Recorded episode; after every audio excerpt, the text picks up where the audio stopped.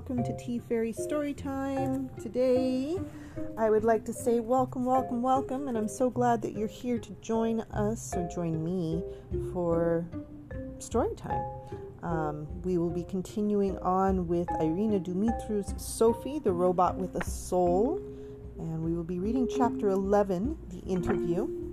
Um, again, you can find this book on Amazon just look up Irina Dumitru, which is I R I N A D U M I T R U, and the name of the book is Sophie, comma, the robot with a soul. And without further ado, I will move right into chapter 11. Um, and then at the end, I have some exciting news, so uh, stay tuned. Chapter 11 The Interview. They entered the living room where Natalie and Mrs. Sarah were waiting for them together with a surprise guest. It was Dr. Schwartz, the robot's creator, and more importantly, Sophie's father. Sophie, my dear, he said, rushing to greet her. He hugged her tightly and gave her a kiss on the forehead. It was so warm and gentle.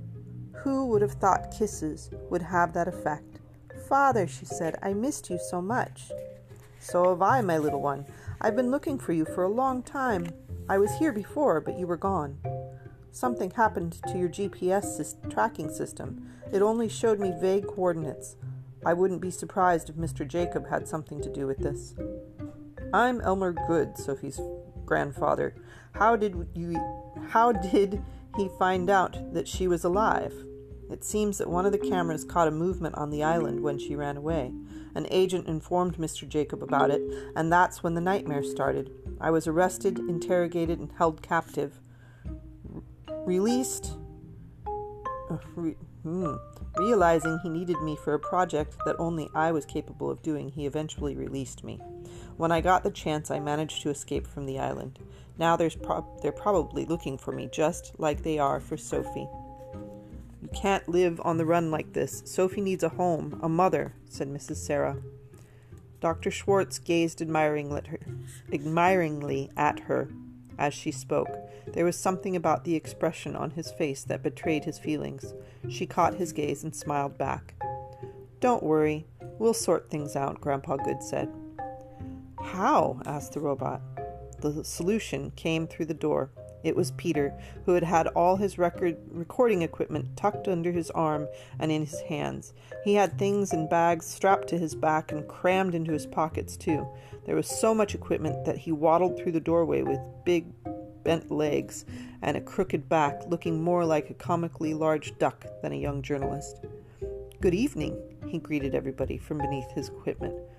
My interview? You got here just in time. You are just the person we've been waiting for. Yes, you can have your interview at last, but you must promise not to publish anything until I tell you to. This could put her in danger. Peter smiled broadly like a small child who had just gotten a favorite toy. I would like to be interviewed too, said Mr. Schwartz. I have a very important announcement to make. Certainly, agreed the reporter. If you're ready, then let's begin, said Peter. Hello, Sophie. That's your name, right? Yes, I'm Sophie Bott. Are you a little girl? No, I'm a robot. Incredible. How do you know you're a robot? I'm the most intelligent robot in the world. I think and I feel just like you do. Who built you? Dr. Schwartz is my creator. He gave me life, and Mr. Jacobs my owner. If I may, said Dr. Schwartz, I have an announcement to make. I have obtained the patient patent for Sophie, and I legally am her owner because I invented her but Mr. Jacob ordered me to destroy her. Why would he ask something like that? asked the reporter. Because he only wanted something that would make him even richer. He thought I was making him a, a weapon, not a friendly robot, replied the robot. Replied the doctor. Do you have any evidence to confirm what you are saying? Of course. Sophie, play them the recording. Dr. Schwartz connected Sophie to the television. The recording she had made of their discussion with Mr. Jacob on the day she'd been woken up appeared on the screen. Mr. Jacob's booming voice echoing in the room. Ouch, let me go, you blasted machine. I was just giving him a hug. Hugs, kisses, I can't stand hugs and kisses. You're supposed to help me take over the world. You're not programmed for this mawkishness. Everyone froze after the recording ended. The reporter struggled to find the words to carry on. Incredible! Mr. Jacob wants a robot to be his weapon so that he can take over the world. Amazing. So then, Sophie, what can you do? I'm not a weapon, nor do I carry weapons. I can run extremely fast, and Dr. Schwartz created me to help humans. I think for myself, and I learn new things all the time. Sophie wouldn't hurt a fly, the doctor injected. All she's done since she arrived here is help us, continued Natalie. She's like a sister to me. Sophie fixed my car Becky in a moment when I needed her most. Sophie the robot with a soul saved my grandfather from a life of loneliness. She's like my very own, said the old man. She saved my daughter's life. I owe her everything, and I care about her like my own child, said Mrs. Sarah. When the interview was over, Mr. Peter declared it a triumph as he jumped up and down with joy. It didn't bother him that he couldn't broadcast it. He was just pleased he had gotten the story, and what a wonderful story it was. He smiled like a child riding his bike for the first time without training wheels. And that is the end of chapter 11 from Sophie the Robot with a Soul by Irina Dumitru. I hope that you are enjoying this book with me. I am very much enjoying it. Um, so, my exciting news is that I was contacted by an author named Gail Notestein, and she lives in Newark, New Jersey. And she's asking me to read a book called The Seven Foot Long Dog. It's from a series called Molly. Oh gosh, what is it called? Let me see.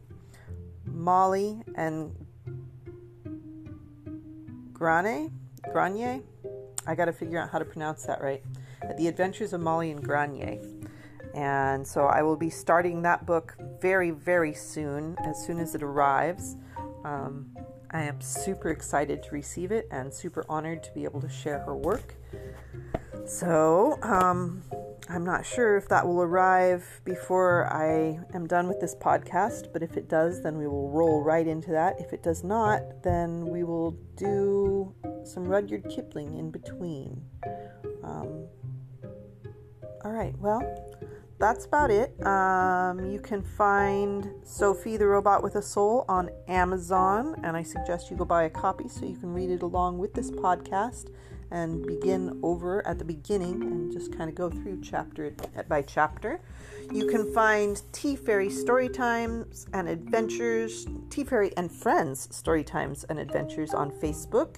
There's a page and a group, and on YouTube there's a channel. Um, if you like this story time, you can always go to the oh gosh, what is it? Um, uh, my brain today, I tell you. Um, anchor.fm and there is a place there where you can leave me a voice message about uh, the podcast. Um, if you are an author that would like to have your book read on the podcast. You can also contact me through there, or you can email me at teafairystorytime at gmail.com. That's T E A F A I R Y S T O R Y T I M E at gmail.com. Also, on the anchor.fm website, you can become a supporter of the podcast, or I'm more than happy to receive uh, support through PayPal or Venmo for any and all of the storytime activities that I do. Um, if you're interested in doing that, you can email me again at teafairystorytime at gmail.com and I will set you up with the details on how to become a supporter of this programming. All right, folks, that's it for today. I hope that you have a lovely day. Go out and enjoy the sun. And thank you again for tuning in. Bye.